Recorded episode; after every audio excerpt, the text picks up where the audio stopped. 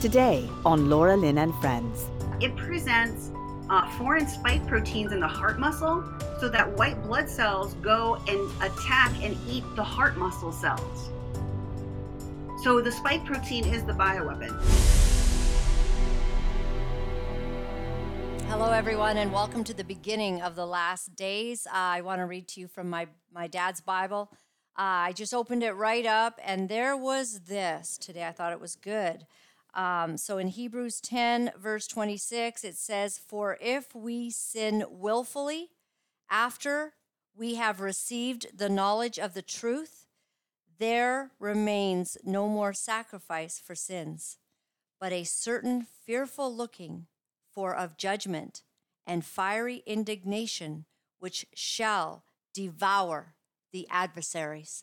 You know, after you have been informed of the truth and, and maybe you even know it in your heart, and then you decide, well, I'm not going to pay any attention to that, and I'm just going to sin willfully. Like you give yourself over uh, to doing these things that are harmful to you, then, you know, God's no fool, is he? Like we always talk about, oh, God's gracious, you know, let's be loving and gracious. Yes, yes, yes. But you see, God is a God of justice as well. And so when we willfully sin, God knows it. So let's not do that.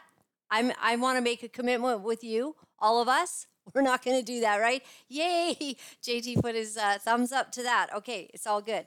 Um, so mm, I just wonder about this this kind of sin that happens in our country. So CTV says there there's still no foreign interference report publicly available from the panel tasked with flagging foreign interference in the 2021 election. Now, are you guys paying attention to this? I do that have this on a share, JT. I don't know if that'll make any difference, but because um, yours looks just as good, that's fine. So basically, the the Chinese government, you guys, it looks like they did a bunch of things. They had they paid for people to go out and go door to door. Uh, they ran smear campaigns that turned out not to be true on people that were uh, conservatives, I guess. So, Prime Minister Justin Trudeau says that he's looking forward to seeing the report when it's complete, but he told reporters the public service is best placed is the best place to answer questions about why the report hasn't been released. And he basically says, you know, listen, uh, we we had the election and I won. Um, you know, I guess this is the way it's meant to be in God's timing. Um, well, a lot of people saying maybe you won because the Chinese foreign interference, which is now having to be made a report on, which is taking an awful long time, maybe we've got a problem here, the same as some other countries around the world have been noticing. So here's the skinny on the CBC incomes uh, of their full time employees. This is a cool thing to know. Uh, cool, you know, they are wow. I mean, you know, JT, if we had these kind of incomes, right, we'd be like living the dream. So a lot of money is being spent uh, taking care of everyone. A lot of that's like millions, like 59.5 million.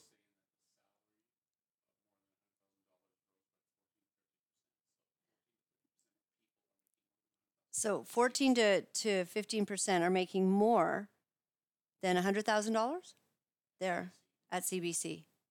Wow, you lucky guys. Oh man, no wonder you don't care about telling the truth you're getting paid so much to lie. I mean, it's just shocking. Okay, so President Trump, I just want to go through this very briefly because we have got to get to our guest. She is amazing. Karen Kingston is back with us, and then Kari Simpson is going to join us later to talk about digital ID. But uh, President Trump departs from a pre planned event to visit East Palestine. Take a look at his greeting.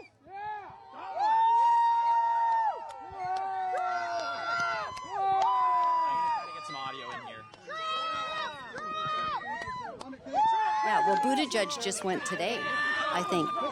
Buttigieg uh, didn't get as warm a greeting. And so apparently, Trump sent all this food in advance. He brought water for everyone. Oh, and they just love him. So, you know, uh, people might want to criticize and say, hey, well, what's Trump, you know, doing going down there? That's not his job. Well, whose job is it? Oh, I think Pete Buttigieg, but he hasn't been anywhere to be found.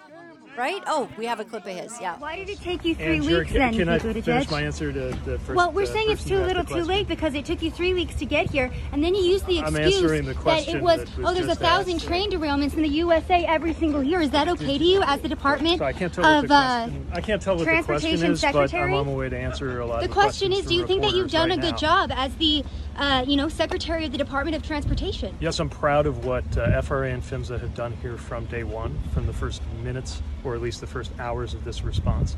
Uh, what I'm really proud, proud of is of the community that I saw here. You've got federal agencies, you've got local first responders, you've got states, but most of all, you got a community that's been through a lot.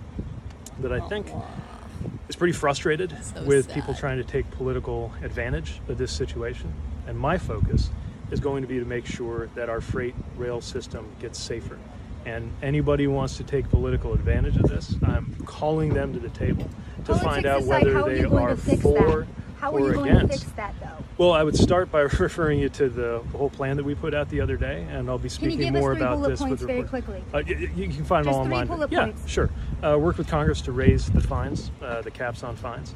Our own work on things like focused inspections and the two-person Get crew. money there now, Uh, like you're doing and for Ukraine. Uh, another thing that railroad companies don't have to wait on us to require them to do, which is getting better information to local Mr. communities. Secretary, Do we have to listen anymore? while there was They're good stuff. happening here?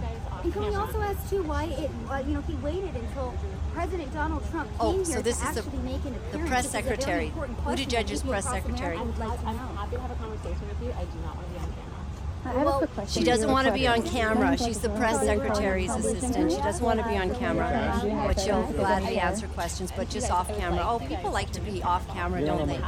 The thing is, the camera doesn't lie. You know what I mean? So now can we move on?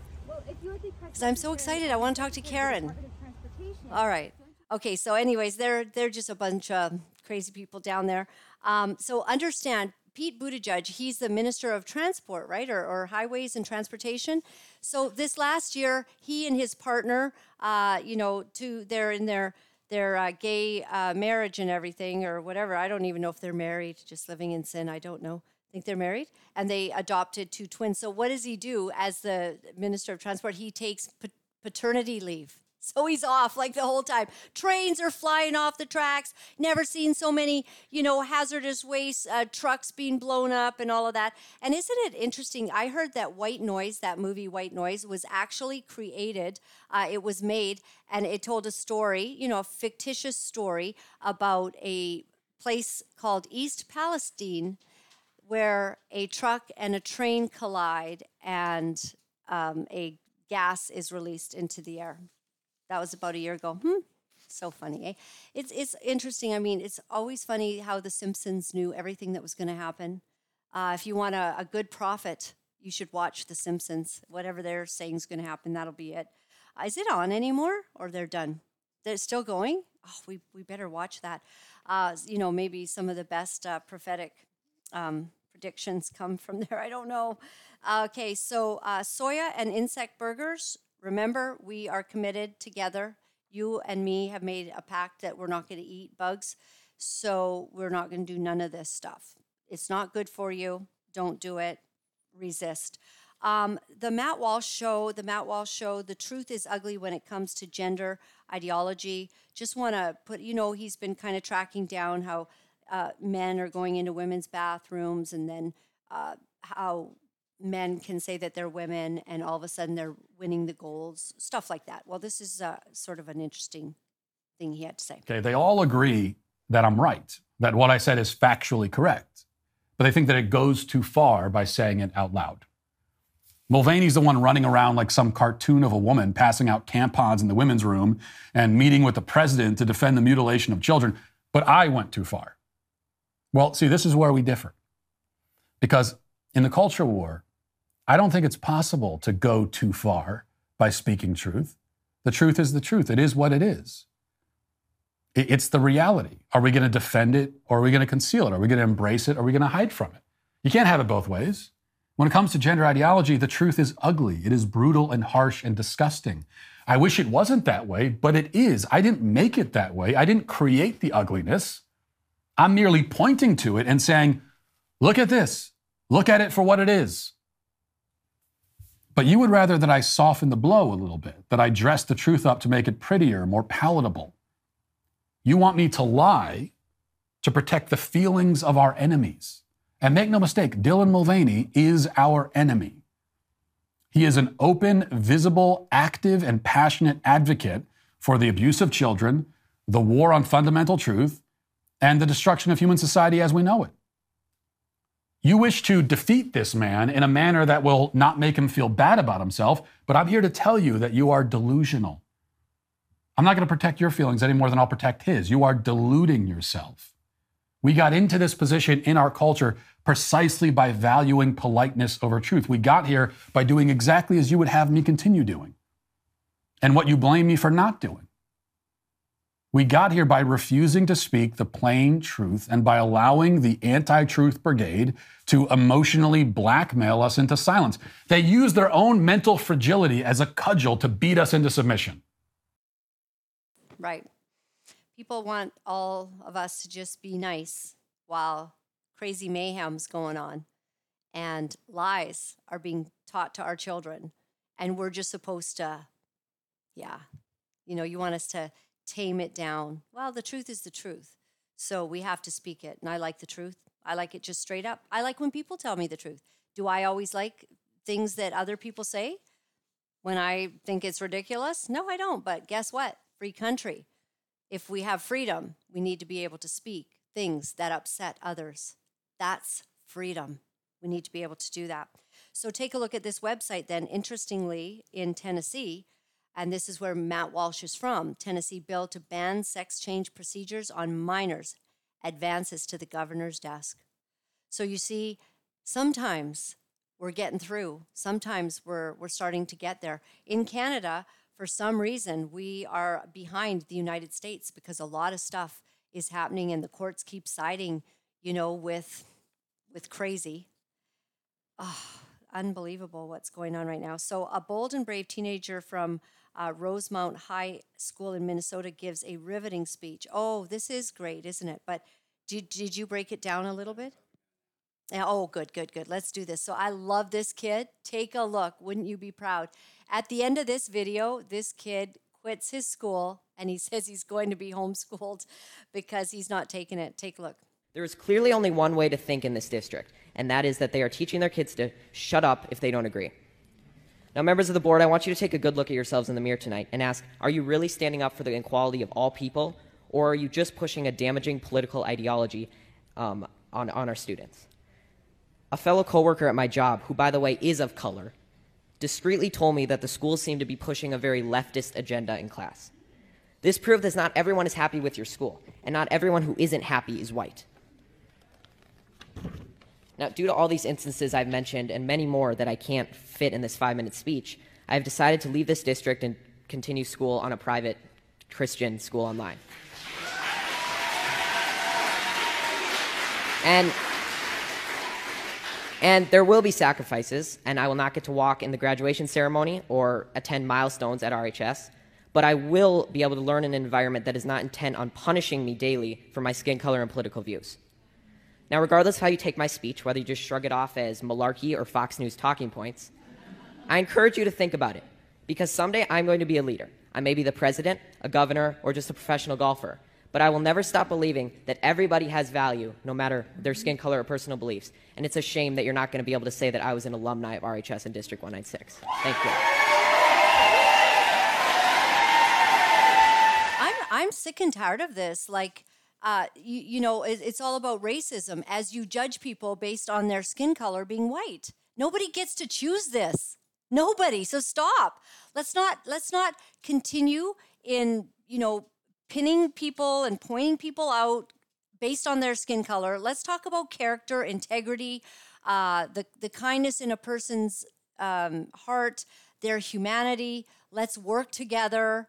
Let's do all of that, but we don't have to keep pitting people against each other based on their skin color. And this young man's calling it out because that's what they're doing to the next generation. You should be ashamed of what what your forefathers did.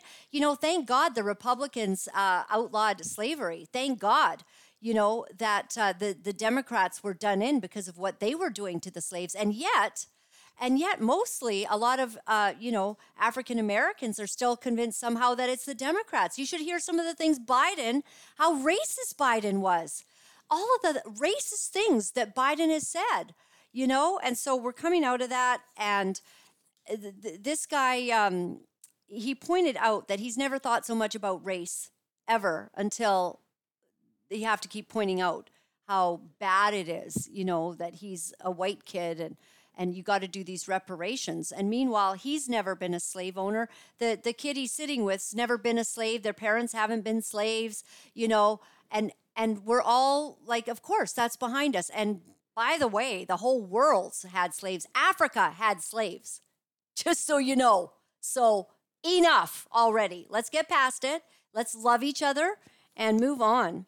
Okay, a bold and brave teenager. Oh, no, I already did that one. Sorry. So, breaking do- Dr. John Littell, and we are trying to get him kicked out of Florida's Sarasota Memorial Hospital board meeting after testifying to the effectiveness of ivermectin to treat COVID 19. So, this doctor gets kicked out. Take a look. What were the outcomes that we had? And we used an independent third party who basically said we had 24% better outcomes than our peer group.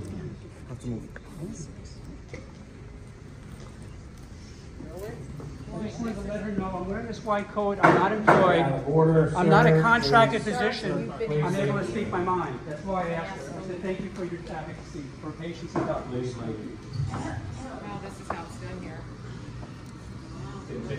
All right. Second thing was is to follow the money. I'm kind of a numbers guy.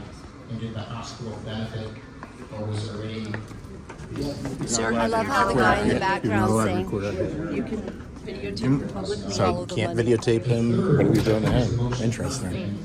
He said I can't video what's happening out there. Between the doctor and the patient. And any doctor that wanted to prescribe Ivermectin or any medical treatment that they felt was best for the patient was not blocked from the hospital. All right, so um, kind of crazy world. Doctors don't get to speak and um, follow the money. Karen Kingston is a pharmaceutical and medical device business analyst. She has over 20 years of experience in business development, marketing, sales, public speaking, and strategic consulting. And uh, we are going to welcome her on. Thank you very much for being here, Karen. Uh, I appreciate every time you're on, you are really a warrior. You are out there, boots on the ground, uh, trying to figure out, you know, all the pieces to the puzzle of everything that we've been through. So I welcome you to the show, and I'd love you to tell us what you've been working on lately.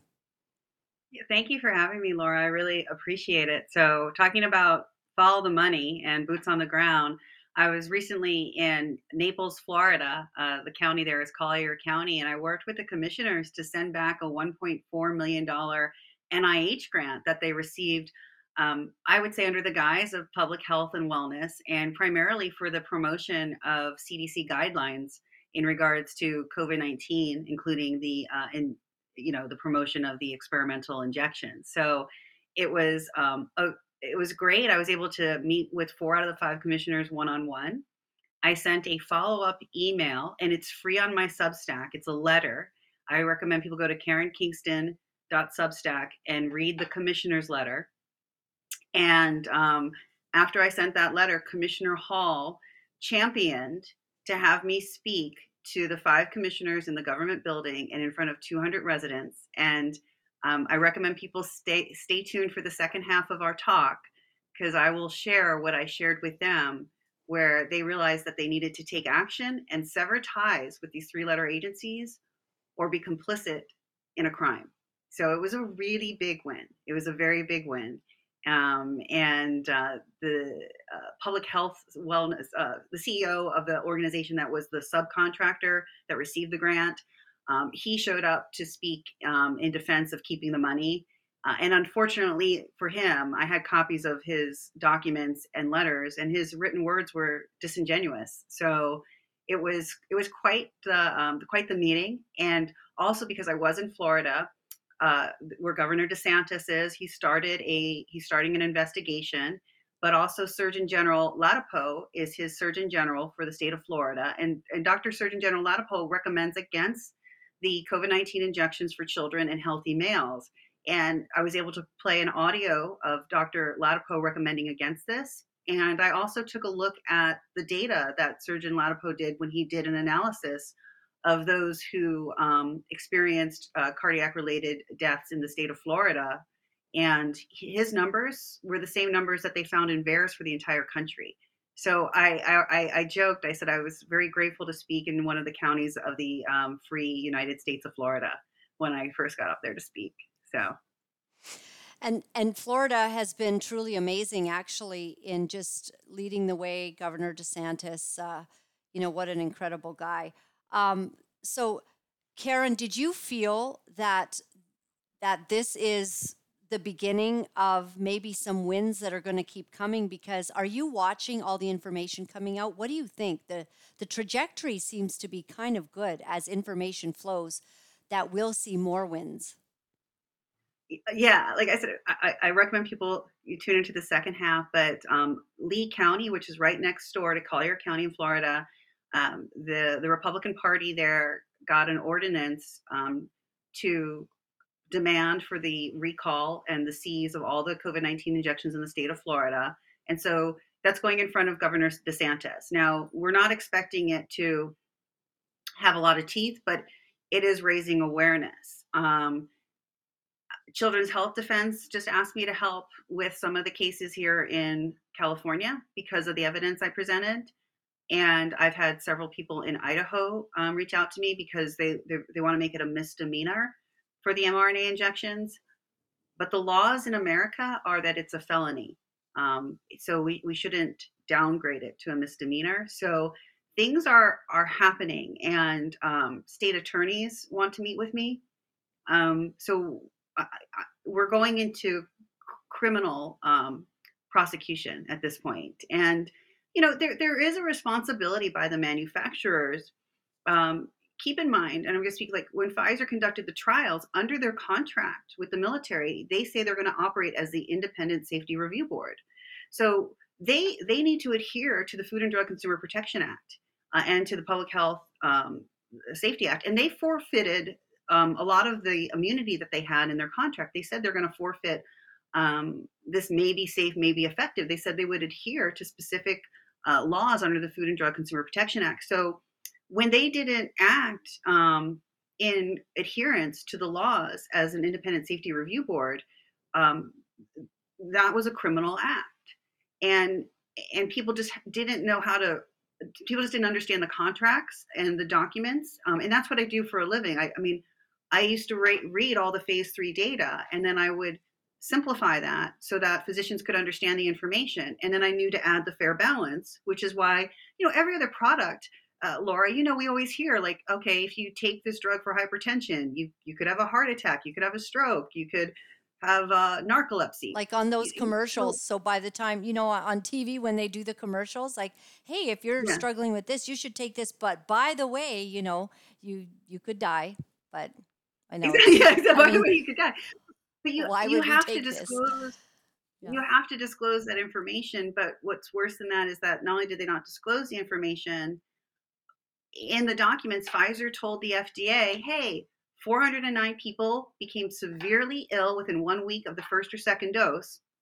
We don't know if it was from our shot or from a virus, therefore don't count it.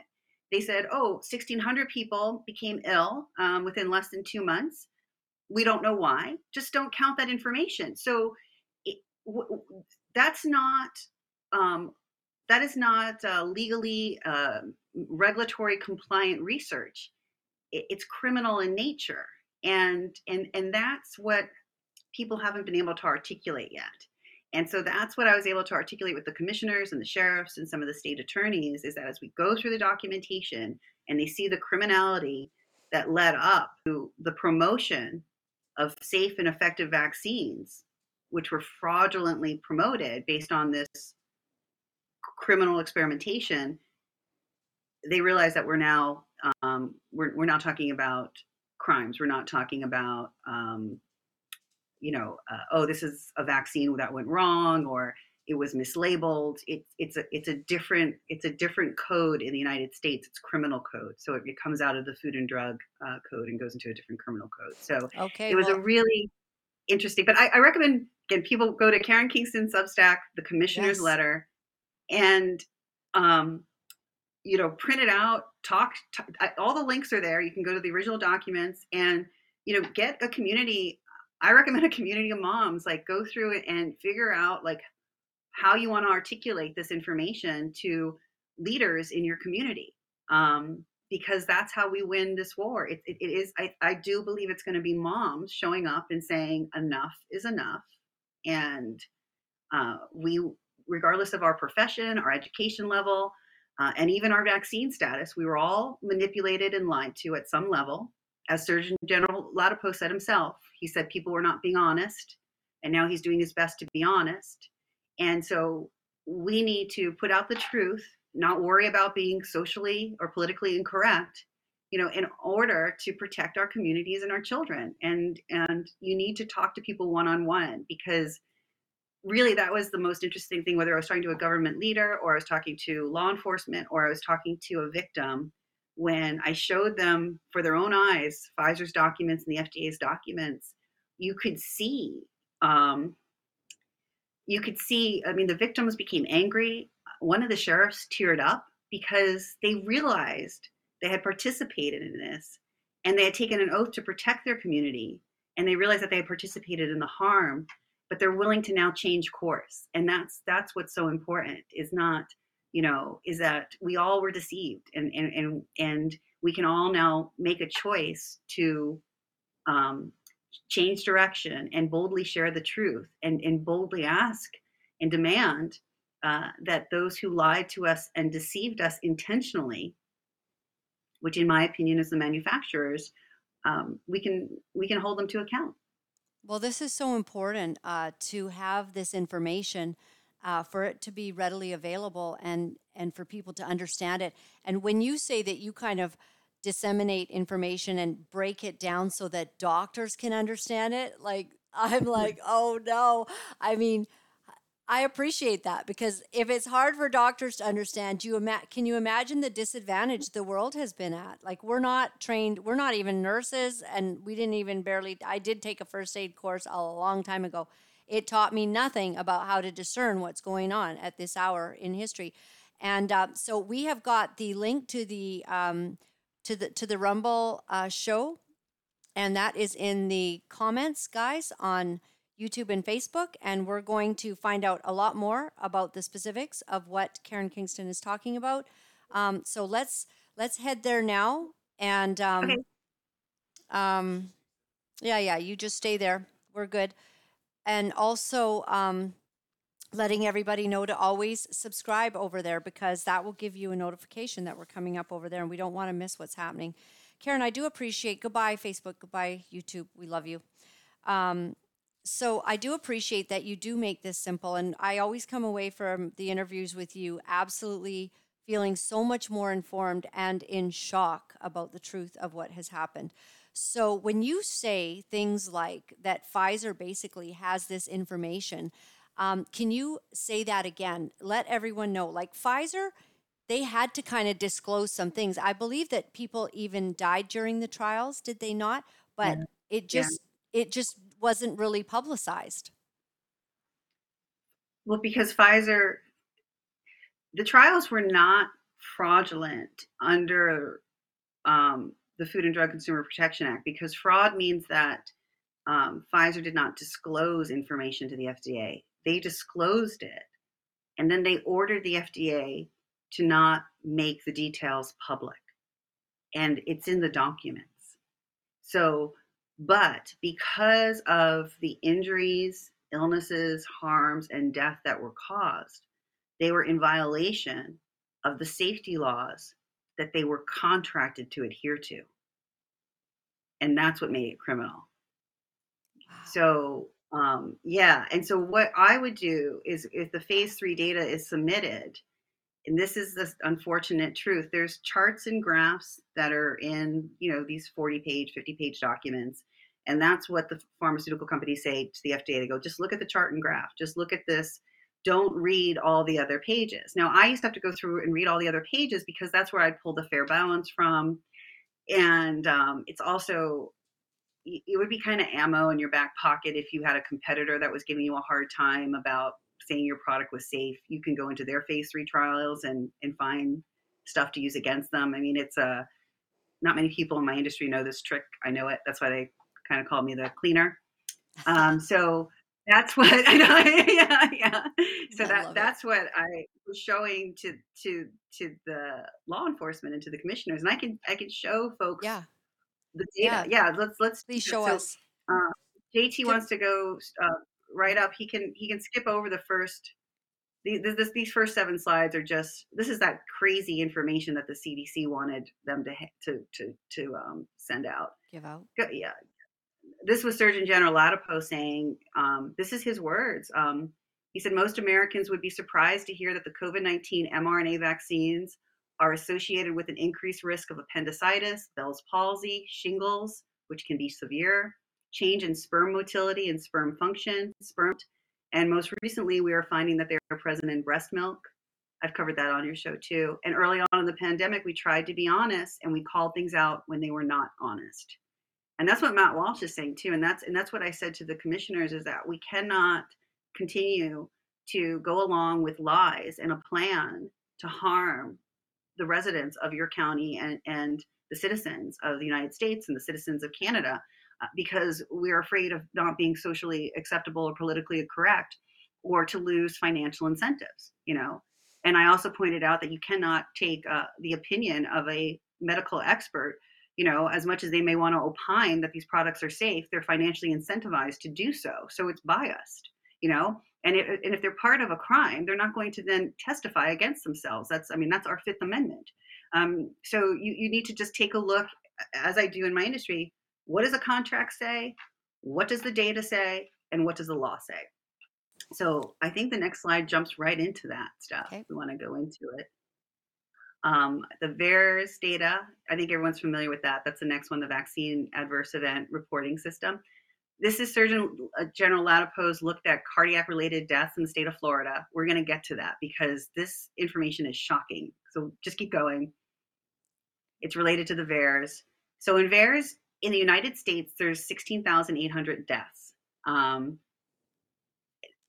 total. Now we know that's underreported by a factor about 40 or 100. So you're looking probably closer to a million deaths, you know, um, so far.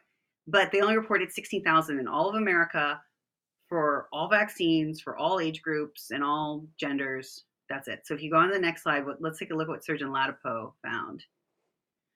Oh, before we get to that, Pfizer knew this was going to happen, as did Moderna. They met on October 22nd, 2020. So that was six weeks prior to the December 11th authorization. And they listed out these, everyone's seen this so many times, these two dozen outcomes. These are the clinical outcomes of the COVID 19 injections. And it's swelling of the spinal cord, the brain, convulsions, seizures, stroke, heart attack, pi- my- myocarditis, pericarditis, autoimmune disease, death, uh, birth defects, spontaneous abortions, disseminated intravascular coagulation. That is just a fancy word for blood clots throughout your entire body. Uh, and thrombocytopenia, your blood cells, um, you know, blowing up. So a lot of people thought, well, they they started realizing this in the phase one, two trials. That's not true, Laura. They knew about this from the quote unquote cancer research that they had been doing for decades, going as far back as 1989. And they did research also in rare autoimmune disease. So this lipid nanoparticle technology, the, the, what they call a cationic liposome, is one of the first technologies that was used. They knew it caused these severe illnesses, harm, injuries, disabilities, and death. And many people would die within days of getting, within hours or days of getting this nanoparticle technology injected into them. That risk benefit, go on to the next slide, that was acceptable for someone who was given a few days or weeks left to live. But that's not acceptable to a child or a young, healthy adult or even a senior, you know, who has years left to live. Never mind a child. So this was in violation of the FDA law 21360, and I think it's or 312. Any human subject cannot be exposed to unreasonable, significant risk of illness or injury. So they should have never moved past the phase one trials. Never mind then unleash an experimental product on a civilian population in the United States or globally. Because they did that, that is criminal experimentation. Criminal experimentation with a biological agent is known as a bioweapon. And we're going to go into more evidence. Does that make sense? Oh yeah, it does. It's fantastic. It- Keep it's telling criminal us. experimentation. Oh yeah, and the fact that they got FDA approved, but Albert Bourla, the CEO, keeps saying how oh we're still under the experimentation EUA law. He's shooting himself in the foot because it's criminal experimentation. Because under their contract, I don't have it. They said they're going to adhere to Section 360 BBB and and this section as well, and they're going to make sure the vaccine was safe, that the benefits would outweigh the risk. So they're in trouble themselves. Right. If people, yeah. So let's keep, we'll keep going through this. Um, I just want to, oh, and then for the children, um, there's no crime. I mean, there's no punishment that is severe enough for what they did to the children. They met in June of 2021. And again, what does the law say? You cannot put a human subject at greater risk than the, the benefit, right? The, the, the, the, benefit must outweigh the risk. Well, in June of 2021, the FDA says in their own document, depending on epidemiological trends, so depending on where this virus is spreading allegedly throughout America, an adequately powered clinical endpoint efficacy trial with sufficient cases, so people that children who are diagnosed with a positive case of COVID 19 may be very difficult, if not impossible to conduct. So they said children don't get the disease. So there's only risk to the children. Again, this is called this is criminal experimentation with a bioweapon. That's that's our law in the United States. Unfortunately, in Canada, I just I did try to look up your laws real quick, and it looks like um, they're they're simply adhering to the uh, Convention for Biological and Toxins Warfare. It's a global treaty.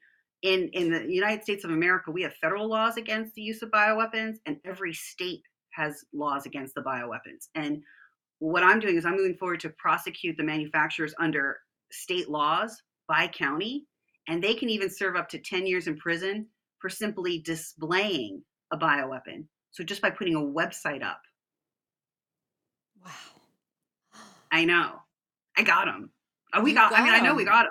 Uh, and Yeah, and because- you know this is so exciting because Yeah. th- we just have to keep having all of this evidence and and we need some of these things to stick uh, because they keep advancing in their assaults against us and uh, we need to get them you're, and you're the girl so no pressure but keep Yeah, well, going let's, let's just, I want to a little bit more evidence and then I'll, I'll, I'll articulate what I articulated to the attorney. So if we just keep going through, I don't want to spend too much time. Oh, this is just another law. Again, they had, they, Pfizer said they would adhere to this. Um, again, that the, the benefits have to outweigh the risk. We can keep going. Um, it's not. So the risk of COVID-19 per Anthony Fauci from February 2020, this was published in March, he said it was akin to the seasonal flu. It was 0.1%. So that was the case fatality rate. It was one tenth of one percent. Um, so there was never a high risk for this, uh, and there was no risk to children. So we know uh, that zero children uh, early on in the pandemic under the age of 15 had ever even come down with COVID. There was one 19-year-old in Wuhan that had come down with COVID-19 in the early stages of this. So let's just keep going through. Um, I want to get to the. Okay, we can skip over this. This this was Surgeon General Ladapo. So in the state of Florida, he looked at um, cardiac related deaths, and I just want to go to the total numbers. Now, he did an analysis that said adults, males under the age of 40, were at an 84% risk. If you go on to the next slide, what he found though was he looked at an ICD 10 code that diagnosed people that had a cardiac related death after a COVID 19 injection. Laura, he excluded anyone that got more than two shots. So, so none of these people got a booster. He excluded anyone that had a history of cardiac disease. He excluded anyone that had a history of being diagnosed with COVID 19 or that was uh, said that this was a COVID 19 related death. So the only thing that could have caused the cardiac related event was the shot. And in the state of Florida, across men and women, I'm sorry, this is a bit crazy. I had a cleaner one. this is He amazing found within six, within six months on that right hand side, within months of the injection, 16,406 residents in the state of Florida died from a cardiac related event from the injection, and nearly 3,500 died within four weeks. He found the same amount of deaths just, just cardiac related event over a six month period than our VAERS CDC system had, had um, uh, reported over a period of more than two years across the entire country. He just, and he looked at a very narrow subset just within the state of Florida with, with tremendous exclusion criteria. And he found the same amount of deaths that have been reported in the entire database for two and a half years. So when you're when you say it could be like a million deaths, this is where it's all hidden. All these little things, the the way that they they don't tell the truth and the lack of reporting to the VAERS as well. Like we have and and I think you've seen the excess deaths that are now being reported worldwide. Tucker Carlson was was covering it last night. Um, yeah. The insurance uh, companies are beginning to really balk I have that all in here it. too. Mm-hmm. Yeah, let's just just go through quick, and I'll just say when to stop because yeah. keep uh, going in the state of Florida. So this just shows this was published in July of last year, the American Heart Association poster, and they said our data shows that it's the spike protein that causes the damage, and the spike protein doesn't cause damage to the heart just because of binding to the ACE2 receptors. It, it binds to the toll-like receptors that cause cytokine storms. And I went back to some of the original patents from 1989 when Dr. Malone originally created this technology. Not only does it do that, it presents uh, foreign spike proteins in the heart muscle so that white blood cells go and attack and eat the heart muscle cells. So the spike protein is the bioweapon. So this was from the American Heart Association, and there's there's there's basically five mechanisms of action that causes heart inflammation and heart failure. Um, I just mentioned three. The other one is anaphylaxis from the pegylated lipid nanoparticles, and I forgot the fifth one.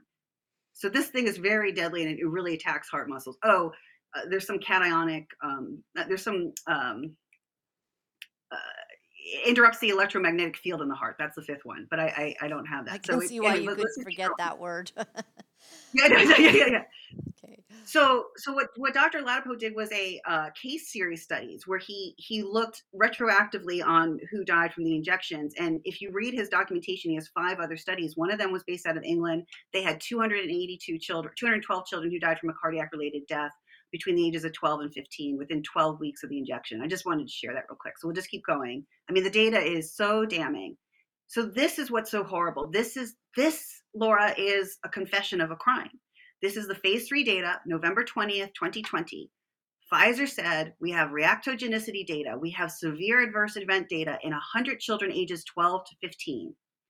The sponsor, Pfizer, says it's not favorable. That means it's damning. That means the benefit risk ratio is, is damning. That means you're not supposed to move forward again with the trial under under section 312 of the food and drug consumer protection act they need to stop. What did pfizer say? Don't disclose the information. Move forward.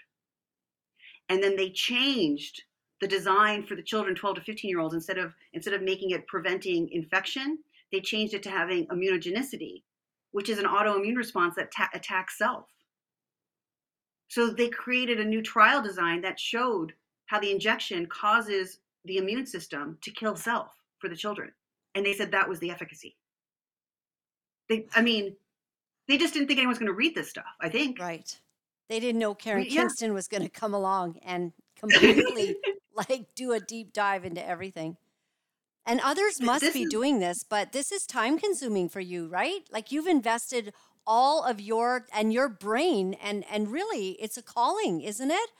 Like literally yeah. a calling from God that you would dig behind the curtain to find all of this.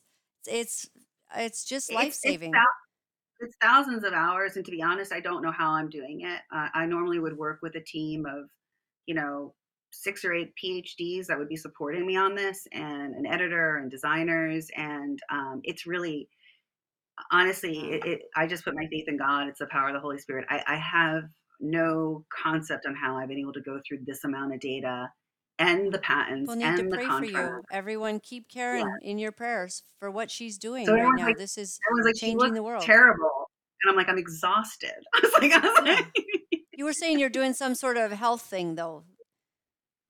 yeah, I got because I started doing chelation with EDTA and uh, DTPA, and it's Right. been it's been helpful because I did get um, some of this poison, whatever you want to call it, into my bloodstream, whether it's through shedding or um, you know, you know, we got we get hit at speaker events, so it, it's definitely working. So I recommend that, and I'm working with Dr. Ana Mihalcea to write some of that up.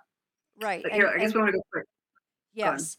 Um, well, I just I do want to just ask you. I mean, do you think that that's happening to all of us? The the shedding, we're being infected through just our environment.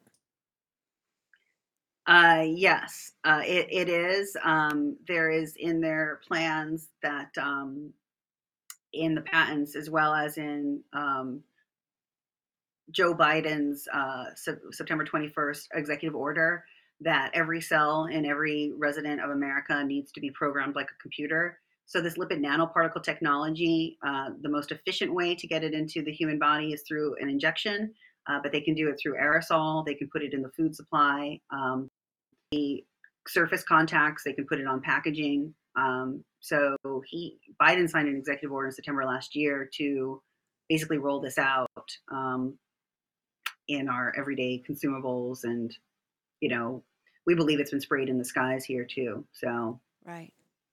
yeah, Wow. but it's like any poison the less you have the better so i recommend people getting some blood work done and uh, you know See what i've read on. Yeah what i've read and then my own personal experience is the chelation therapy has been the most efficient to the point where i started getting rashes and after the first treatment uh, they like you could see that it, it disappeared the stuff came out of my skin um, what was what i got hit with Wow. so Okay. I know, I bet it's We'll into there's, that. there's something there. Yeah. Mhm. Anyway, so we'll go back. Um, I'll try to go quick.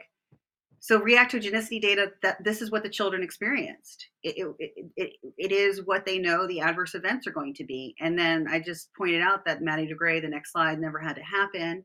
And if you keep going, so she she was injured. You know, she's a 12 year old that was injured. She's now in a wheelchair and on a feeding tube. So all these injuries to the yeah should have never happened. And and what's ironic is in the approval, you know, the FDA states that they know the product causes heart inflammation. They know it causes severe allergic reaction. They said it's important to understand that that uh, vaccine-associated enhanced disease occurs and enhanced respiratory disease. But what they said they don't know is if this thing actually works. They said no matter how you define a vaccine, they said what's missing is vaccine effectiveness. So Pfizer didn't provide them with any information that this would prevent infection, protect against disease, or do anything. So, a biological agent that doesn't prevent against infection, doesn't protect against disease, was done under deceptive uh, experimentation. clini- By definition, in the United States, that is a bioweapon. We know it's not a vaccine. The FDA says it's not a vaccine. It's not effective as a vaccine. So, what is it? It's a bioweapon. That's the only criteria it meets. So when I presented this and um, to the commissioners and law enforcement, I said, you have one of two choices now. You you can potentially opine that the that these federal documents, that the words that you're seeing don't mean what they mean, and go along with this lie that this is a safe and effective vaccine, and bank on the fact that Americans and global citizens aren't going to wake up to a crime, which will result in the destruction of our countries and our communities or you can bank on the fact that people are going to wake up and recognize that a crime has happened. And so now you need to take action within your authority to do everything that you can to educate people about the crime and also to take action against the criminals. And I said, if you bank on the first one and want to remain silent and safe, I was like, that's a dark bet to take on humanity. And when truth does prevail, you'll be complicit in this crime because we're having a conversation and I have witnesses with me. And they they were like, who brought this woman? You know? Right. so what who let her in the door but karen is that the problem like why isn't this information already getting a lot of people in trouble um, it seems like I guess because mainstream media won't report on anything, nobody's talking. Everything is a big silencing. You know, eh, it's it's a shroud of um, you know silence around all of this. So you've literally got to go like county to county getting this information in front of the right people. Like this is a heavy load. Th- that's literally what I have to do is go county to county, and that's why I recommend people go to my Substack. Um, it's called the Commissioner's Letter. It's free. Print it out, and there's other there's unintended con- or there's intended consequences. That's free. Um, there's cherry picking data. um, and, and, invest some time to understand this and, and talk to um, get a group together in your county and then talk to your county commissioners talk to your sheriffs um, the people who i'm going to charge are going to be those charge of the clinical trials at pfizer those who were doing the the marketing at pfizer because they they broke the law they committed a crime and as you go through the fda documents they knew they broke the law. They knew they were breaking the law. They knew they were committing a crime, and they knew that they were unleashing a harmful biological agent that can cause harm and injury, disease, disabilities, and death. So there's no there's no excuse for them at all. And so did Moderna, but I just I'm more familiar with the Pfizer documents. And Pfizer mm-hmm. really, with their DoD contract, they left themselves wide open to be criminally charged. They have no immunity. They, the government said we have nothing to do with you, and Pfizer said thank you, we want nothing to do with you either. They said you own these products we won't they said they forfeited uh, marching rights the government said we have no right to go into your manufacturing facilities we have no right to demand that your manufacturers are even located in the united states of america this is absurd laura i've never seen a government contract like this before you know they told pfizer whatever you the, the reason why they use the term prototype is because there's a reduction in clause. So the first time they produce a product the government said pfizer you own that product. We don't own it. You own all the intellectual property rights. We have no right to it it, it, it's the most bizarre contract I've ever seen where the government looked like they were trying to distance themselves from Pfizer. It's not what other quote unquote experts are saying. They read the first half of the paragraph, you know, where they say under this law. And I was like, yeah, but you didn't read the second half where they said we're forfeiting our rights under that law. I just saw a uh, I just saw a little clip yesterday where uh, it looks like somebody is doing a presentation and she says basically Pfizer was saying we're not culpable because we created basically the bioweapon you asked us to create. It was That's a, um absolutely um, not true. Mm-hmm. I, I, so the first thing in the opening paragraph of the introduction of the contract, Pfizer states that they're going to pre- pre- develop a vaccine that protects against SARS-CoV-2 and coronavirus variants. Then, if you go to section scope 1.2, four times they state that the product will be safe according to um, emergency use authorization guidance from the 2017 guidance. And they actually cite the laws that they're going to adhere to. And then the government says to them, because you're conducting the clinical trials, um, because this is actually, a, we're paying you just for manufacturing, your clinical trials are separate from, from military supervision and from the US Army. You work directly with the FDA, and it says it says Pfizer is going to be in charge of the communications with the FDA in in their in their um, re- motion to dismiss to the Brook Jackson case, uh, I wish I had it right here. They said the reason why we're not the government doesn't have to it doesn't care about the whistleblower case for the FDA trials is because we never paid for them. It says Pfizer footed the entire bill. Now, in the government contract, it is a manufacturing contract, but it states work with the FDA. Pfizer, you're the safety review board. You're paying for everything. If the FDA does not authorize the product and they do not or approve it, then we cannot release the prototype, which will then become a vaccine on the American people. That's what the contract says. So okay. the government clearly, and, and what, what's crazy is Pfizer cites the FDA laws that they promised to adhere to, including good manufacturing practices, including good lab manufacturing practices. They promise for consistency and quality in their product and inspections. So the con the concept that if there was a, a secret meeting, maybe there was, but that's not what you drag into a court of law. So, uh, you know, if, Pfizer was contracted as a hitman and and it was supposed to be to be a chauffeur driver, and they're like, well, actually, I had a secret meeting, and the person told me to kill the person I was driving. Well, you're like, well, you bring them into court of law. But right now, all I know is that you were hired as a chauffeur and you killed somebody, so I'm going after you. So, yeah. Got it. A lot of times people don't read the second half of a sentence or a paragraph. Right. It kind of drives me. I'm really good at and contracts. You do. It drives me crazy. Right. Yeah. Well, the other thing, Laura, you know, people don't understand in the United States of America, if we're saying that there's no law in the United States of America that we can go after a manufacturer for releasing a bioweapon on the US people because we're, I don't know, subservient to the US military somehow, well, we're saying that we're a tyrannical authoritarian government and we're complicit in the crime. I mean, we're saying there's no law in the United States, and by the way, there's many laws in the United States where we can't go after a criminal for using a bioweapon because they, our government told them to do that. Well, then what are we doing? We're telling the global population America's evil and there's nothing we can do. So either the United Nations needs to come in and save us and hold America to account, or Putin does, or China does. If you think through the strategy of saying we can't go after Pfizer for using a bioweapon, what does that say about America? And have we forgotten what happened to Germany after World War II? 12 million people, civilians, not who were in the work camps, 12 million civilians were displaced. The country was bankrupted because they had no authority to stop their own to, to stop what was happening. They they did not call out the crimes that were happening. Right. So why are we telling people we have no power at a community level to charge people with battery assault and murder with the use of a bioweapon? Right. And you know, you- I um, mean, Yes. Uh, and I, I do think that because of the work you're doing and others and getting onto these these podcasts and shows like this that are willing to put the truth out there and literally, you know, put ourselves on the line because you never know what's going to happen or who's going to, you know, adios your account and then you're in the abyss again. Uh, but um, because you're doing this, this is making a difference. And I even heard something amazing the other night. I was listening to a, a little uh, video, and Donald Trump, of all people, said, you know, and these vaccines, they haven't worked. That was like the first time, like that I could see that he's actually beginning the, the truth about this very unfortunate thing and what Anthony Fauci and the rest of them have perpetrated on us. I've said it since day one. I don't believe anyone could actually understand the depth of the evil that was unleashed on American citizens and global citizens. I don't think anyone understood it. And I said just two weeks ago in front of the commissioners, it doesn't matter if you're the president of the United States, you know, or a stay-at-home mom. You were, we were all deceived at some level.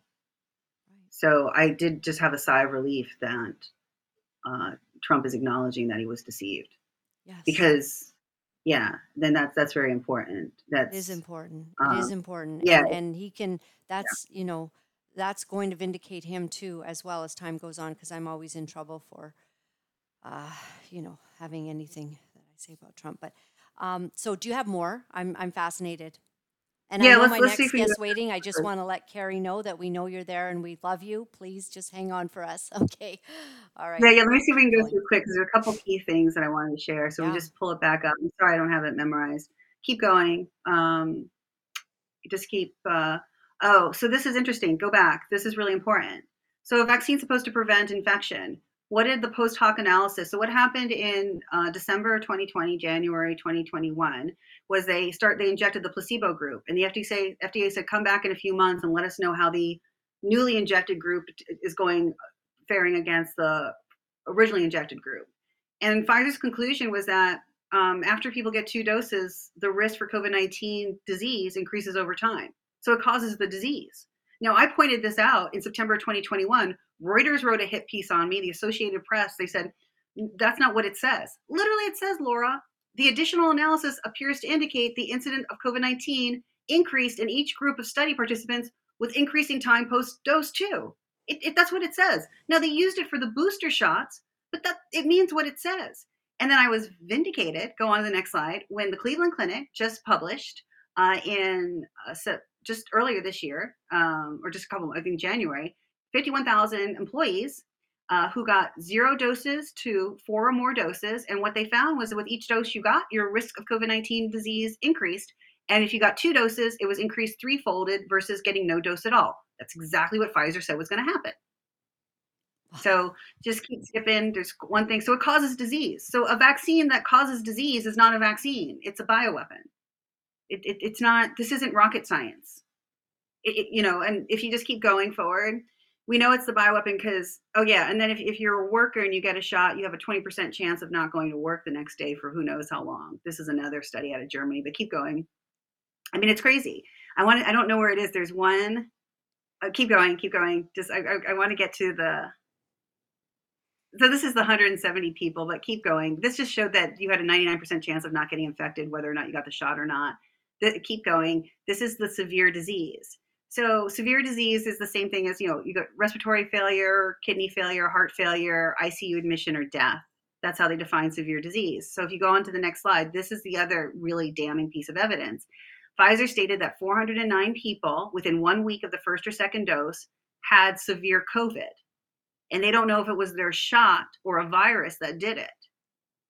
That's two and a half percent of the people that were in that 18,000 group were probably hospitalized or died after the injection. And Pfizer just said, don't count that information. So it is the bioweapon. I think the next slide even shows that it produces the bioweapon. This is the Florida data that Edward Dowd um, has published in his book, or all the excess mortality. Ironically, I was presenting in Florida. Q3 2021, that starts July. What happened July 1st? Biden announces the vaccine mandate for all employees. Employees in the state of Florida, Q3, 200% excess mortality. And if you go on the next slide, the, the group that was hit the hardest was ages 0 to 44. So our youngest workers were hit.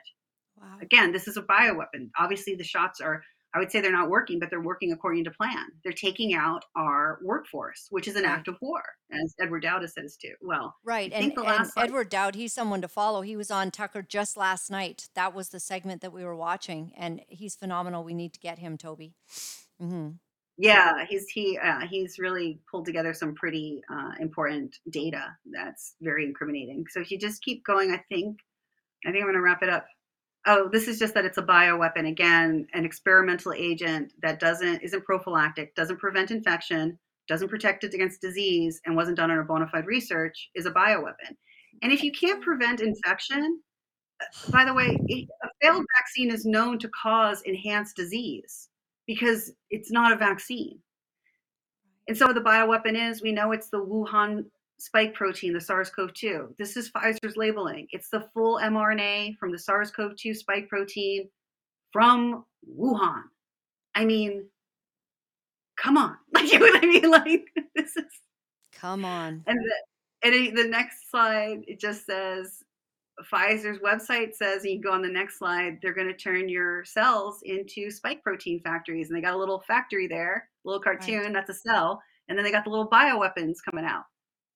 They're mocking us. So that's that that's basically what it looks like that they're mocking us. Yeah, they're so shocking. They're, they're, they make a cartoon to say we're going to convert your cell into a Chinese created bioweapon factory. Right. Now, and they did it in a cartoon. Right. Now all of these deaths and the cytokine storm kind of happening and and now immunity's down. I mean, it's not only just a failed vaccine, it's a dangerous one. So it's bad.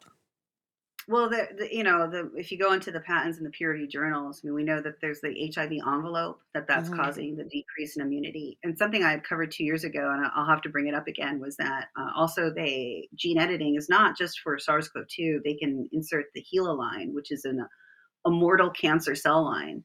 It's literally called the immortal cancer cell line, which is the most aggressive cancer that's ever been identified uh, from the 1950s. And those sequences can be submitted into a cell to cause uh, accelerated growth of cancer tumors. Um, uh, and the products can also deliver endothelial growth factor and serum response factor to then cause the accelerated growth of tumors, which we're, we're seeing. So uh, it's like um, HeLa is like a, a, catalyst to any cancer that you may have that's um, latent. And it's just like putting gasoline on a fire. So that's what we're seeing now as well. Um, oh beyond what I just showed people was just it was just that's just what you need to go to press criminal charges. But if we start going down the rabbit hole, it, it's it's it's a lot darker than what we've even just addressed. But well, may God be with you and give you great success. Thank you for fighting for all of us. And we need to have you back sooner than later because I think that you're going to be a storm that they were not expecting. And I just thank you for being the storm right now in the middle of all of this, like actually and literally being a storm they have to contend with.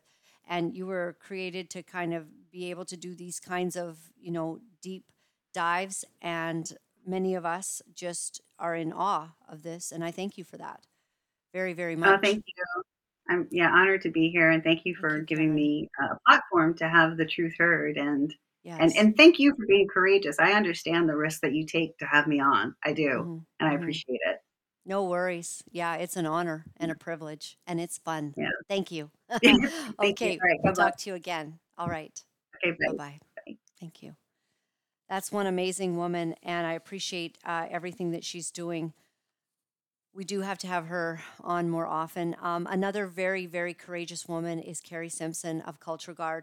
We're going to bring her on now to talk about. She is wanting to alert all of us. We're all talking about this digital ID, and we're seeing that. Uh, you know, I've heard Alberta and Saskatchewan were basically saying they're not going to be part of it, but I've also heard from an Albertan that, um, well, then why are we doing such and such? And it, it appears that you know they're saying things out of one side of their mouth they don't want the digital id they're not going to cooperate with trudeau and yet on the other side uh, that there's a problem. Do you want the digital id what is digital id um, you know what bill is being passed? How close are we to getting digital id implemented in canada right in our province as well somebody who is keeping a watch on all of that is Kari Simpson. And Kari i just welcome you to the show thanks for waiting in the background there and being so patient i appreciate it Hey, I no problem, Laura Lynn. She was fascinating. I, I'm gonna hook up with her for sure. I, you know, You she bet. she has she has the same life I do. I think we're just the rabbit hole grinders. I was thinking right? that. I was thinking that. Like you always get right into the bottom of things too. And that's exactly what you've done with digital ID, this bill C 27, is it? Yes. So, so tell us nobody about know- this. Yeah, nobody knows about it. I I actually uh, created a call um, uh, experience with all the top freedom lawyers, um, including Rocco Galati. Nobody even knows about this. It's had first reading. It's in the in the process of second reading. Every politician I've talked to has no idea about the implications or what's happening here. And uh, so we took a bit of a dive into it. And this basically is the bill that will create the road to make all of the issues around digital ID, digital currency, artificial intelligence, um, what you can say, what you can't say, misinformation, disinformation, right up to um, the consent laws over your information being given over to the government. It just opens all of those doors.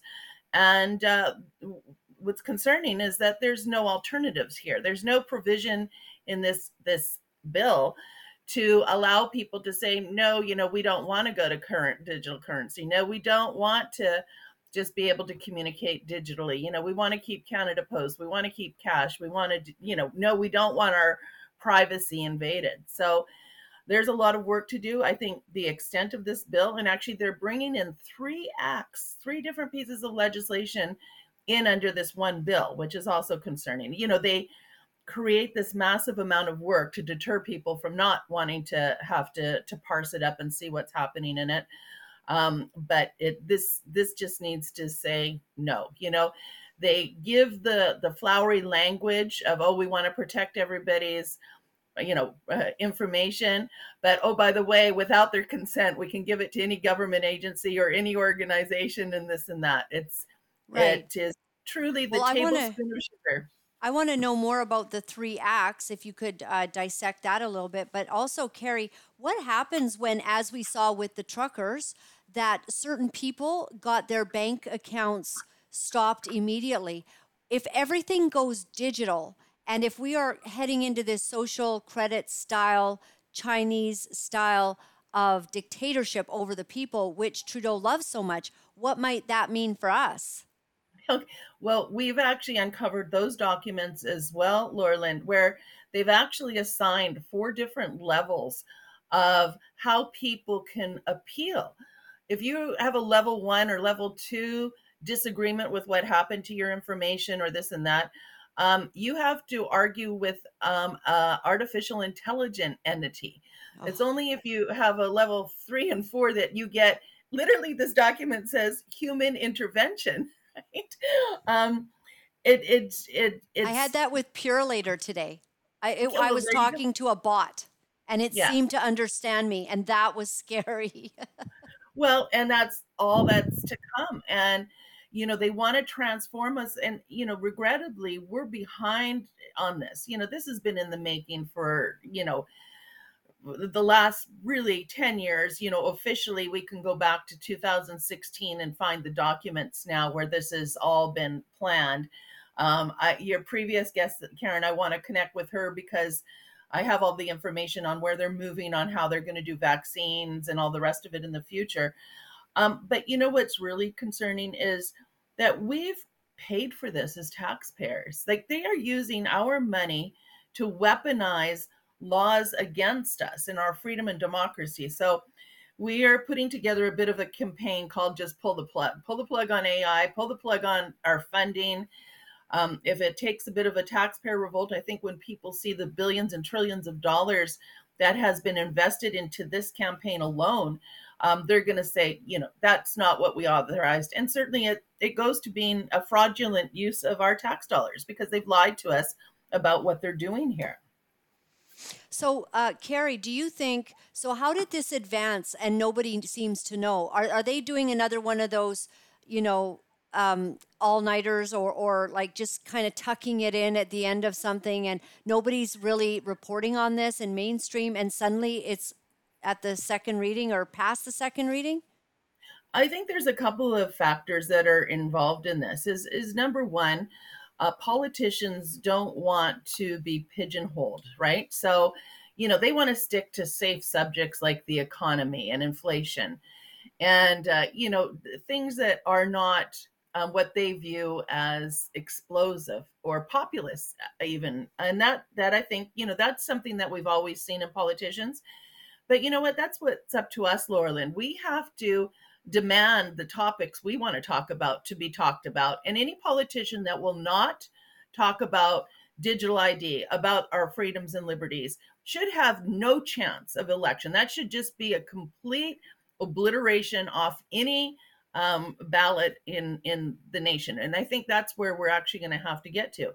The other more troubling aspect of what's transpiring here is I think the financial benefit that many of these um, politicians now have access into. Regrettably, much of what I uncovered also is being manifested into investment funds. Um, you know, the COVID um, vaccines, big pharma, all of these things and and we won't have time today to go into those but but we'll we'll do that when i, I mostly i want to make sure that the paper trail is available to people so they yeah, can and see we'll have you back on. We'll have you back on once you have it all together Yeah. and talk about it. so for now though let's let's look at this bill so the the part one enacts what's called the consumer privacy protection act and you know that's they've created all this propaganda about the need to protect our our information and and we i think most all know that how's that going for us? You know every other week i'm getting a letter from somebody saying oh you know you, we, our system was hacked. Your your identification and id may have been compromised right? I think we have to just understand that technology has its limits and the question is are these are these limited technologies worth the the price that we will pay not only as as our uh, Canadians and protecting our privacy rights, but also as a nation when they keep moving towards and this all through these documents, the global economy, the global economy, we will lose our identity as a nation, and especially as one of the nations that has the ability to care for her people. Um, this is a very dangerous uh, road that we're traveling down here. So we have um, the, the, the so the first part deals uh, with the personal and privacy information, but then when you look at the bill, you start to see all the troubling aspects. And I, I think as Canadians, and I, I want to stress this to your viewers, Laura Lynn, as Canadians, we have been conditioned to be nice. Um, we can't just adopt that anymore. I don't think Canadians have ever been nice. I think that's a convenient role they want us to play because then we don't question what the government is doing. We don't ask, you know, for accountability, those kinds of things. And the other problem is Canadians we have, well, of course, apologizing. I have a rule in my office: anyone who says sorry gets fined a toonie automatically. Um, but the other thing is we compromise. So if eight issues are pretty good, the other two, if there's ten items, you know, we'll just kind of go, oh well, you know, overall it's not so bad. We have to stop that because that practice is called labeling the you know the the tablespoon of sugar with a little bit of cyanide. And what effect are you going to feel most? It is not going to be the sugar, it's going to be the cyanide. And certainly that is the strategy that has been imparted into how they are delivering the propaganda around this, um, how they are trying to sell it to people. So the purpose of, of that bill is to um, sell it as protecting our, our our protection but then when you start getting into it you know you start seeing things like um, uh, feel good war, uh, wording. You know, the organization may collect only personal information that is necessary for the purposes and determined in one section, right? But then they go on to say uh, in section three, they can use that information without the consent of the individual if there is a legitimate interest that outweighs any potential adverse reaction. But then we get, you know, further into the bill, right? Um, then we see that our information can be handed over to the government. Um, any government institution or government institution in Canada, healthcare institutions, post secondary, public libraries. Then they have a new section called Definition of a Socially Beneficial uh, Purpose. And this is very concerning because this is the same strategy that they thought that they were using with the uh, COVID, um, and I despise calling it a vaccine, we know intervention, if you will. You know, oh, the greater good, you know, if a few people die, you know, but the greater good is served. So this mentality has to stop, right? I don't think there is one caring Canadian that wouldn't have engaged in any process the government recommended if we had faith in that and that it was actually going to pull off what it what you know it was stated to do. And you know fortunately a number of canadians questioned that. But this bill goes on to define the socially beneficial purpose. And it means a purpose related to health the provision or improvement of public amenities or infrastructure the protection of the environment or any other prescribed purpose. So we don't even know what they're going to do with this. It just opens the door wholesale to this right? Um, it says an organization may use an uh, individual's personal information without their knowledge or consent. If, in the course of its activities, the organization becomes aware of information that has reasonable grounds to believe that it could be useful in the investigation of a contravention of a federal or provincial law. Um, you don't even have to have committed the law. The that same section goes on to say that has been or is about to be committed. So now we have, you know, oh, that person's engaged that you know certainly that's what they're going to do with this um, so this bill is full of that kind of thing so then the second section we get into is the part about um, the um, uh, the so that's consumer privacy then we have the personal information and data protection so consumer privacy is all the information you give to shops and stores when you're shopping online then we have the personal information and data. So this is the issues around your, you know, your health status, what what vaccines you have or haven't had, what kind of operations you've had. But then part 3 goes into the enactment of the Artificial Intelligence and Data Act. And certainly this is the aspect that starts talking about geographic boundaries being established. So increasingly we are talking about 15 minute cities. We're talking about limiting travel. We're talking about the sustainable goals as defined by the United Nations for the 2030 agenda.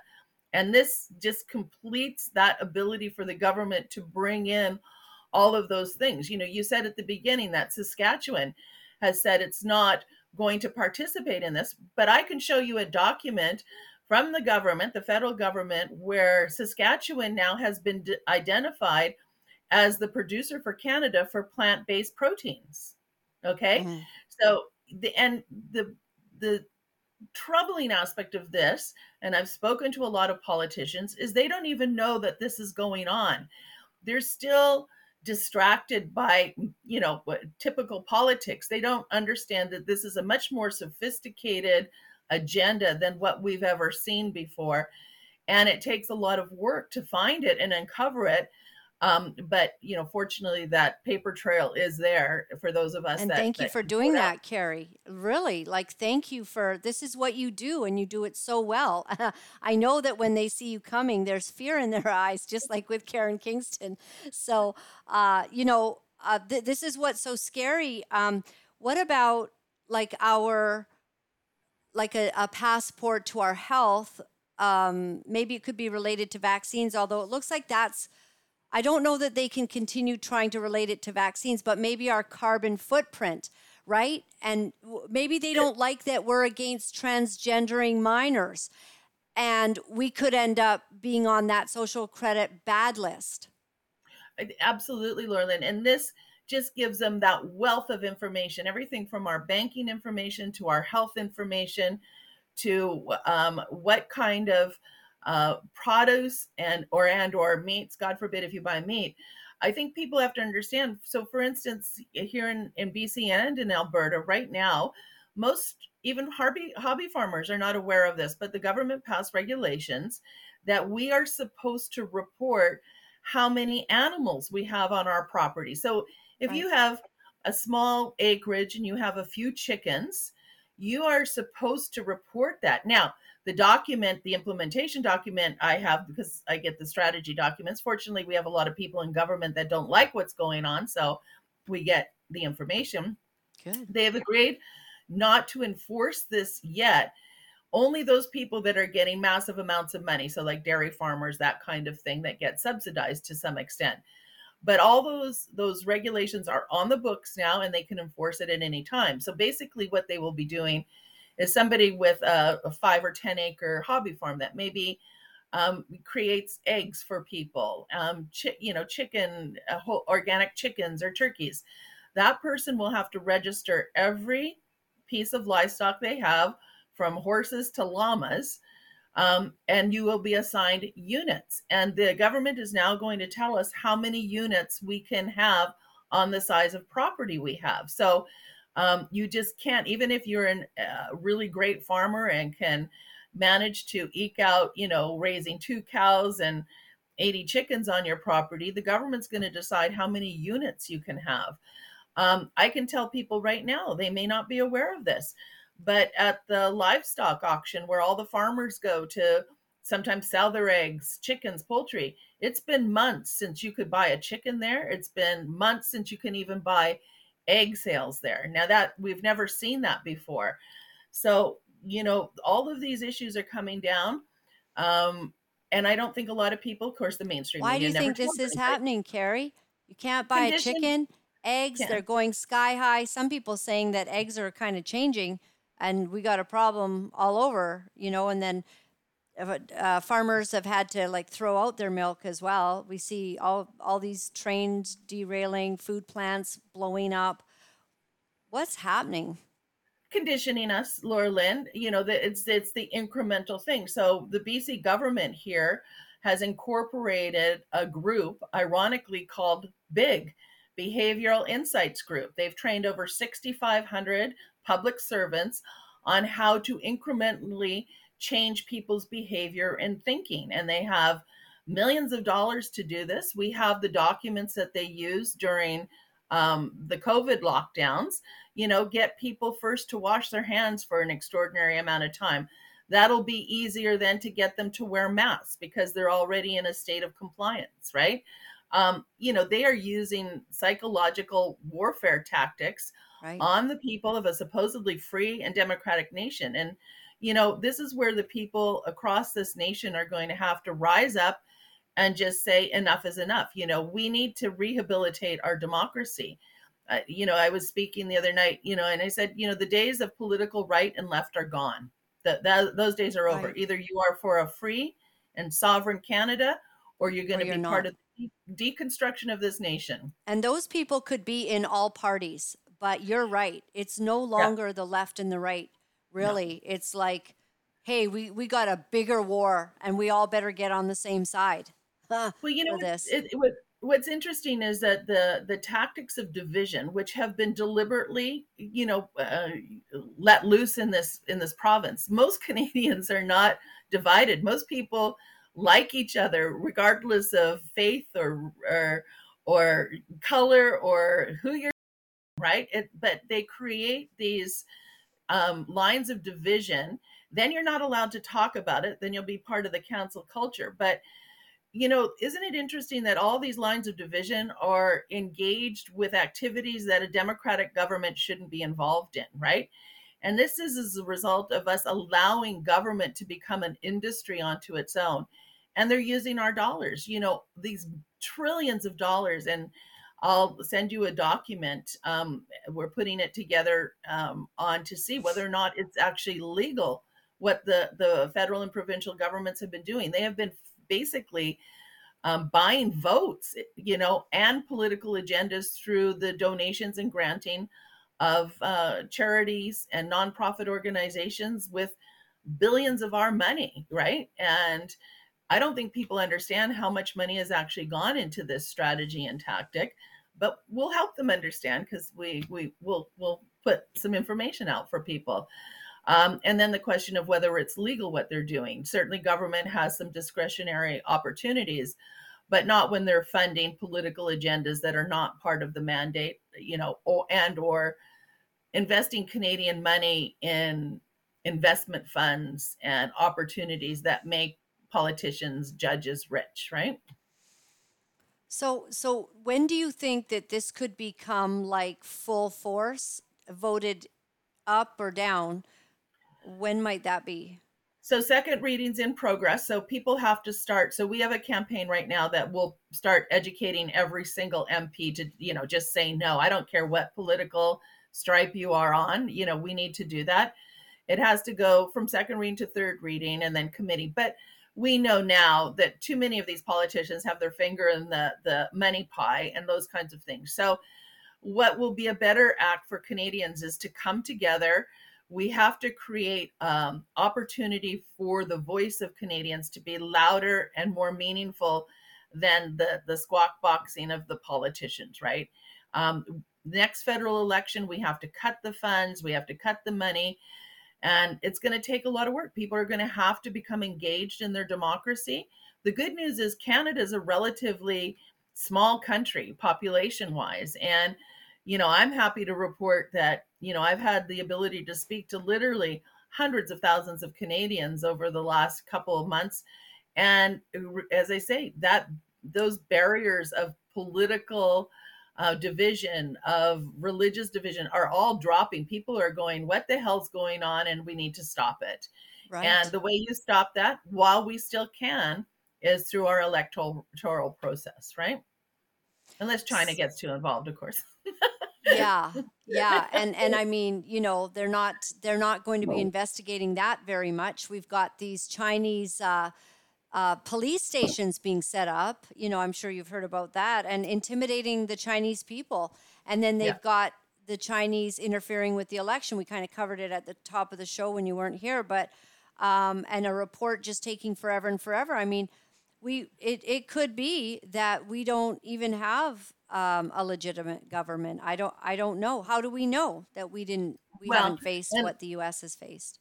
And that's another issue. Um, I, the documents I actually didn't bring with me, but I'll send them to you. The, there's been a cabinet directive that allows um, the federal government to basically um, ignore Elections Canada if they think that there's some fraud being committed during an election and they invoke this caretaker period. It's the most bizarre thing. But again, the information on what's happening with Bill C 27, again, also deals with moving everything to digital voting. That cannot happen. Um, people care about their democracy, they show up to vote. We need to keep the the snail mail is as as um, old school as that is, that is our ability to communicate with people.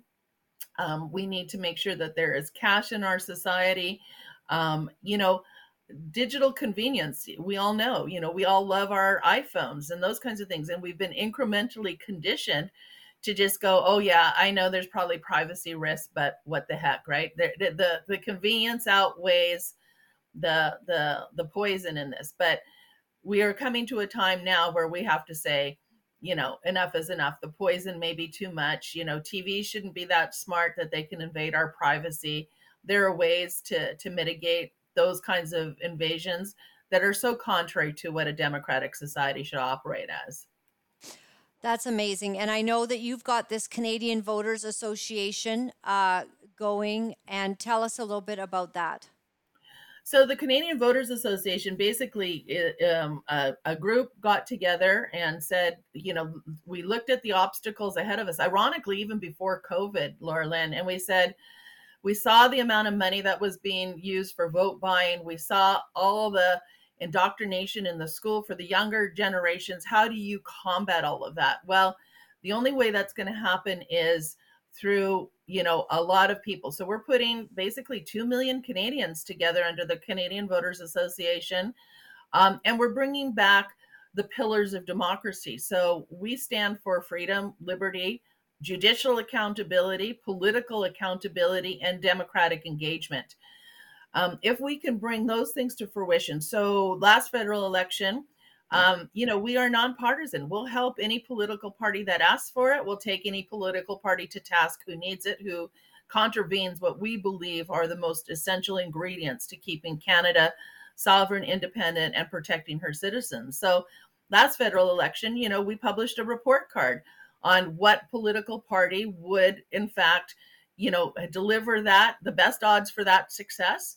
And of course, that was Max Bernier and the People's Party, right? So we look at the policies in place, we look at the platforms that they have, and we issue report cards. We're establishing voters associations in every single province, and they will be the beneficiaries of all the research our teams do, um, the the lawyers and all the great people that we have on board with this. But two million Canadians uniting their voices um, to safeguard Canada is where we're moving to this, and no political party is going to be able to ignore that kind of voice, that kind of momentum, and that kind of people power. And we have to become the the voice of greater resistance. Right. I'm glad that you mentioned uh, Maxime Bernier. I just, I still continue to be very impressed. I mean, I entered politics and I thought that I would run uh, to be an MP for the Conservative Party of Canada.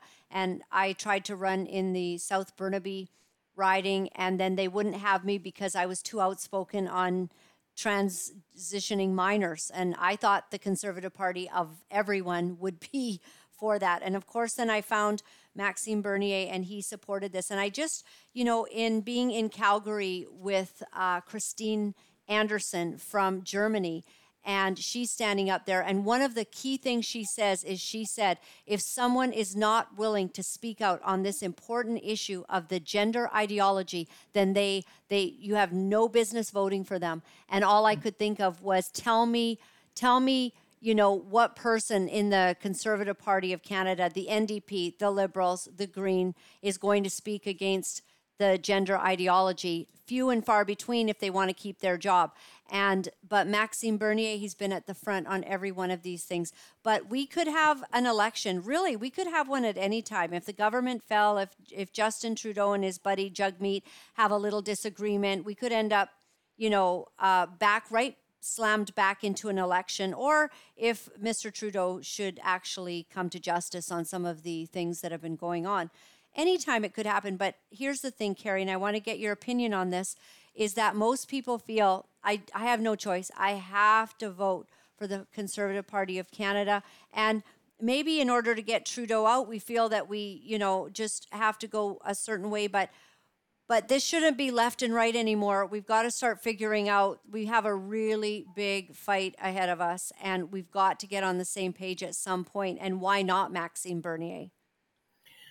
So I think that the that power is with the people, Laura and it's up for people like you and myself to make sure that it, when that election comes, and and this is what we're telling people with the Canadian Voters Association, is, you know, don't give your money to a political party right now. Like, don't generally, you know, give it to an organization like the Canadian Voters Association all the other organizations that are actually out there exposing what's going on and we will hold those people to account.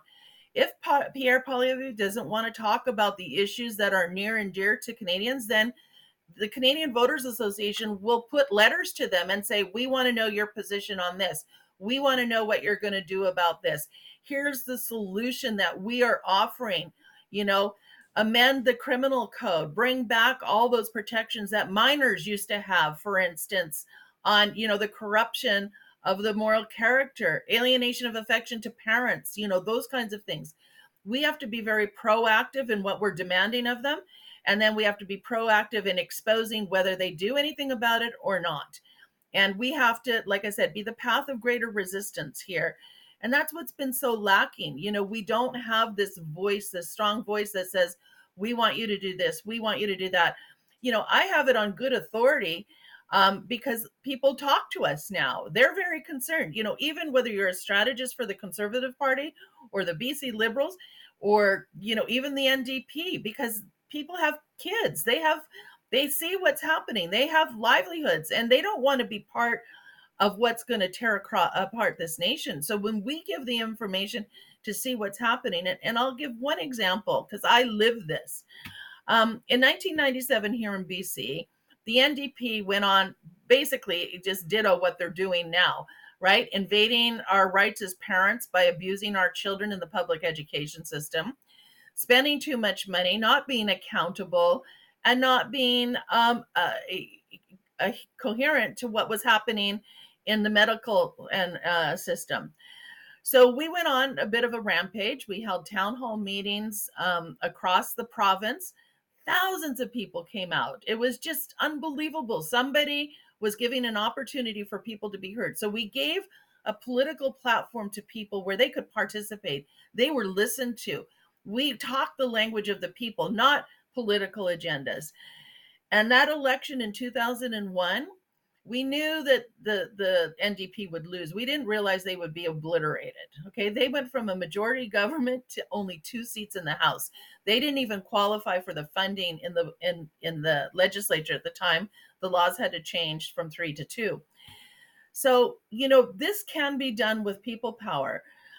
I say that very reservedly though because if people power is not engaged within the next two or three to five years, we will lose our opportunity as Canadians to have our democratic system um, available to us because of the controlled speech, controlled thought.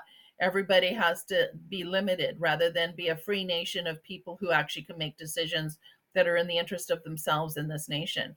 So the state will control us rather than the people controlling the state. So we're at a very precarious time in Canada, and people are going to have to rise up. Now, the other good news about what happened back then is that I think we had over 71% voter turnout. Okay. People were excited. They wanted to, to know. And, and they said, Kari, just tell me who to vote for, right? We need to have people that are willing to stand in for political office that are honorable, character above, you know, any, you know, whatever other identity you want to put, color doesn't matter.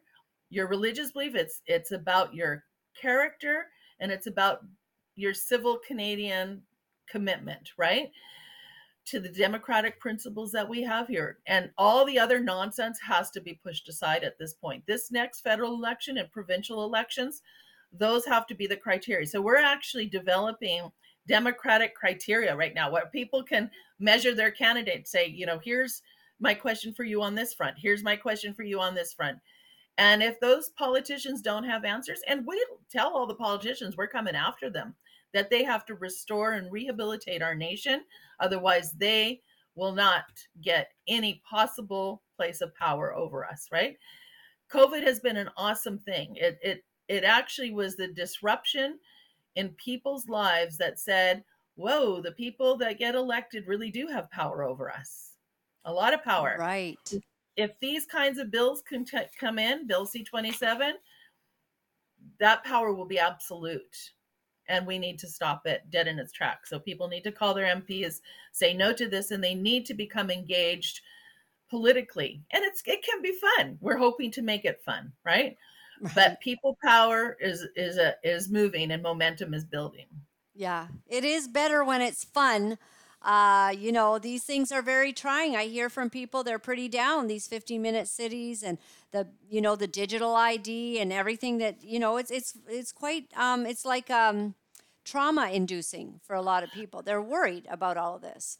Well, and you know what? What I've noticed, Laura Lynn, is is because we haven't become democratically engaged, people don't understand that there are tools available to us for that. Like I, I have to say, there's a BC political party called the Conservative Party of British Columbia who called and said, Kari, can you help us draft policies that will better protect children, that will better protect parental rights, that will change our ability to offer a medical system that's actually about keeping people healthy and not making them sick um, you know so there are some movements that some good things that are encouraging laura lynn um, but you know it takes the work and it takes the dedication and and maybe you know somebody like myself who just knows how to stomp down a few doors um, but you know the door remains open after i finish with it so. Right. I love and that. i'm okay i'm okay with that now. I know I love that. And you're such a warrior and and it's just wonderful. Thank you for all you're doing. Hopefully everybody uh, took down uh, the information on how to get a hold of you. Um, Yeah. Do you do you have a uh, a website that you would like to point So everyone to? cultureguard.com. If. I get a moment over this weekend, I haven't even had time to get to our webmaster because we're dealing next week. We have a big scandal that I think will be very important to people. Oh, Um, oh yeah, it, it should turn the courts in BC upside down, especially with all these COVID rulings. oh, So uh, I'll fill you in, and uh, maybe we'll see you sooner Maybe than you later. need to come back.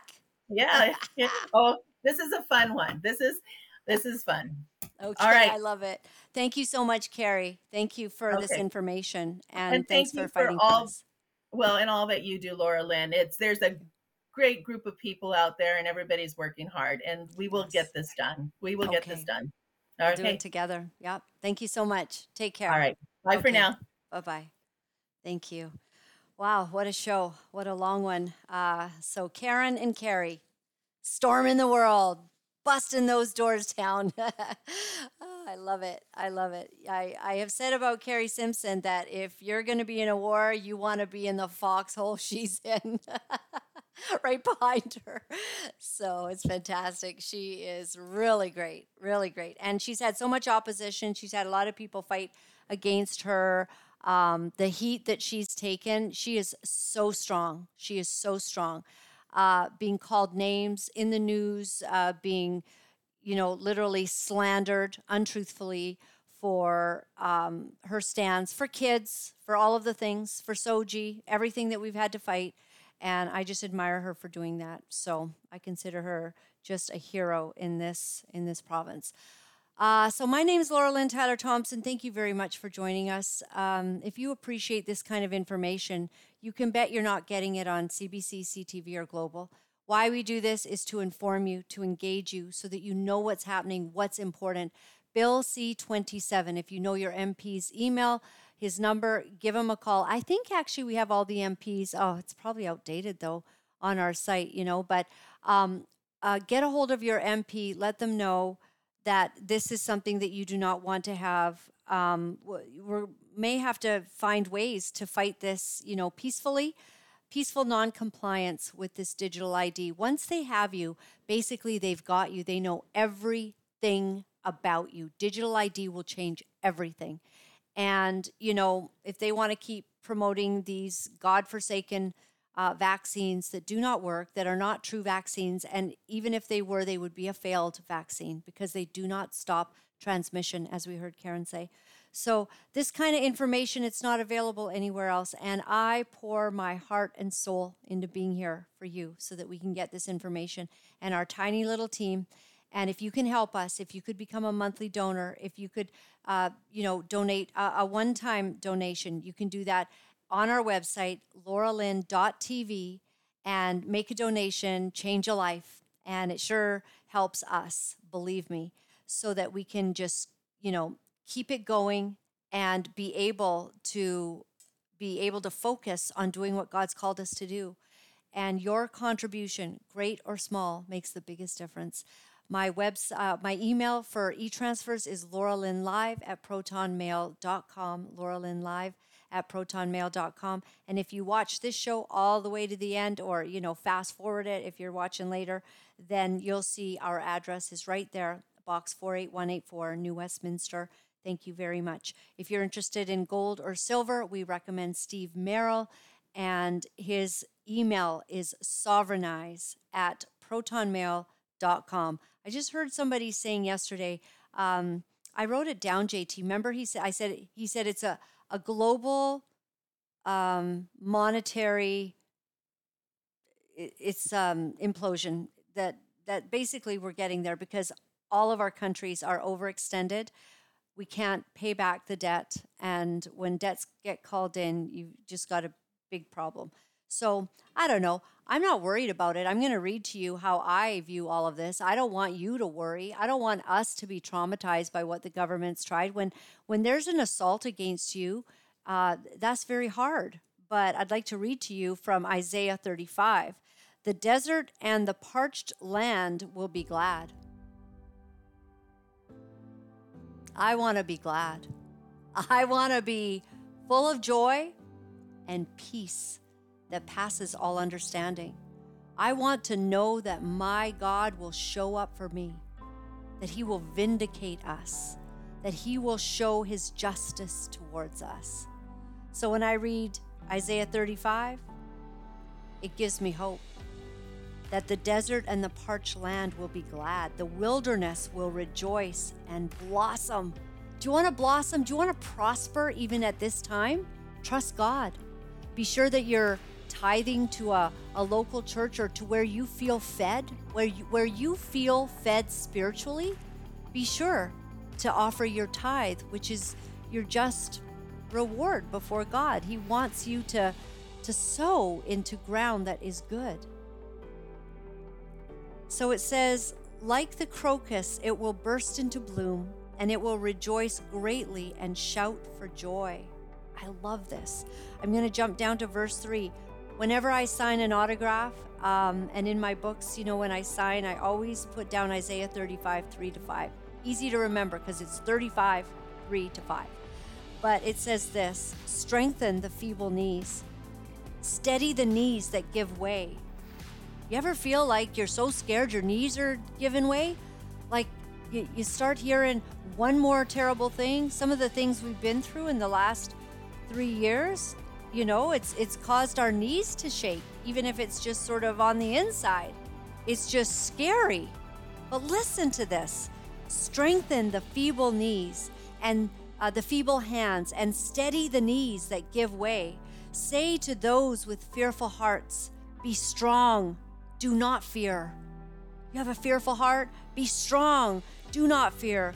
Your God will come, and he will come with a vengeance, a vengeance to save us. Do you believe that today?